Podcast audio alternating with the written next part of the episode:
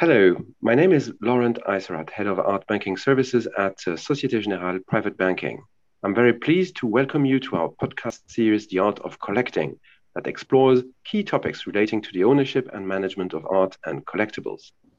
Today, we will focus on the financial protection of assets through insurance solutions. I'm very pleased to welcome Rémi Béguin, Chairman of Patrimoine, an international brokerage company that specializes in insurance solutions for high and ultra high net worth individuals. Hello, Remy. Welcome. Hello, Laurent. Thank you for receiving me. My pleasure. Um, I would like to start with a very basic question. What sort of assets does the word collectibles stand for? That's a term that everyone defines differently. For me, it covers all items that can be assigned a value and given what they represent, insured to limit or prevent any losses in the event of their partial or complete destruction. It can be interpreted broadly and applied to more than just artworks like paintings or sculptures. It should encompass all extraordinary assets that can constitute someone's property, such as wine, vintage cars, period furniture, jewelry sets, collectible clocks, luxury leather goods, and haute couture clothing. In some cases, it may refer to items grouped into real collections and in others, it may just refer to one or more items that individually are valued highly enough to warrant financial protection. Mm, thank you very much, uh, Remy, for this very broad definition of uh, uh, collectibles. Um, based on your experience, how would you rate uh, people's average insurance coverage? Are collectors, generally speaking, adequately insured? As strange as it may seem, and while trying not to paint with too broad a brush, that depends entirely on where they live and how the local culture approaches risk management. For example, people from countries like such as Spain, Italy, and France have a much more fatalistic approach and often don't take action until after loss is incurred. Meanwhile, people from English-speaking countries make more of an effort to control life's ups and downs. A collector's prejudices can also lead to them being underinsured or having no insurance at all. Some believe their coverage is good but haven't analyzed the restrictions on their contracts. Others think that getting the right coverage will be complicated due to the protective and preventative measures required, which could be onerous, and that in addition to having to provide information on the assets, getting them valued can be difficult. This kind of faulty reasoning is why too many collections in France have very poor coverage. And unfortunately, people only realize the truth once something bad happens. Well, thank you very much, uh, Remy. This is uh, quite fascinating to hear about these uh, cultural differences when it comes to uh, and insurance uh, of uh, one's um, assets. Um, what risks should be covered through a robust insurance policy in your mind? The main idea is to have a contract with a very broad scope of application.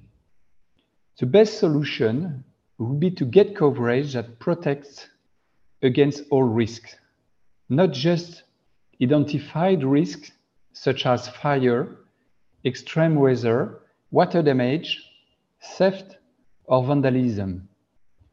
Wording that covers everything that isn't specifically excluded will help collectors deal with the unexpected by offering a contract with a much broader scope of application. Mm, excellent. Uh, when people talk about art, they automatically think of the risk of theft. Is that the main risk? No. The biggest risk is fire, given that fires can occur even in very well maintained spaces. Negligence or short circuits in environments with an ever growing number of electrical devices could be cause or the fire could spread from a neighbor's property. Water damage is also something to consider before worrying about theft. It's another major risk, especially if you live in an apartment. Theft is more of a risk for certain types of works, such as bronzes, watches, jewelry, and haute couture clothing. Since it is associated with vandalism, it cannot reasonably be dismissed. In closing, I'd like to add that for sculptures, breakage may be the main risk depending on the material used. This is very clear. Thank you very much again, um, uh. Um, uh, do all insurance companies offer sort of similar solutions, or can it be said that there are some real leaders who stand out in the in your sector? No, Laurent. This is a niche market, so not all insurance companies are interested. Only a few companies have been active in the market for many years and have very clear positions, great ambition, and a well-defined identity in this field. Mm. Based on your uh, professional experience uh, that you've built over the years, uh, what advice do you have for people who want to protect their assets? Uh, what would be the first steps and the, the right question one should ask? Probably the first steps I, I, I used to say is talking to a specialist broker that will be there to support collectors at every stage of the process. First, they'll help define how much coverage is needed, then set up a tailored solution for the declared or agreed value, which takes all of the collection's unique characteristics into account. The insurance consultant identifies the risk related to the collection, analyzes them, and then manages them with a customized contract.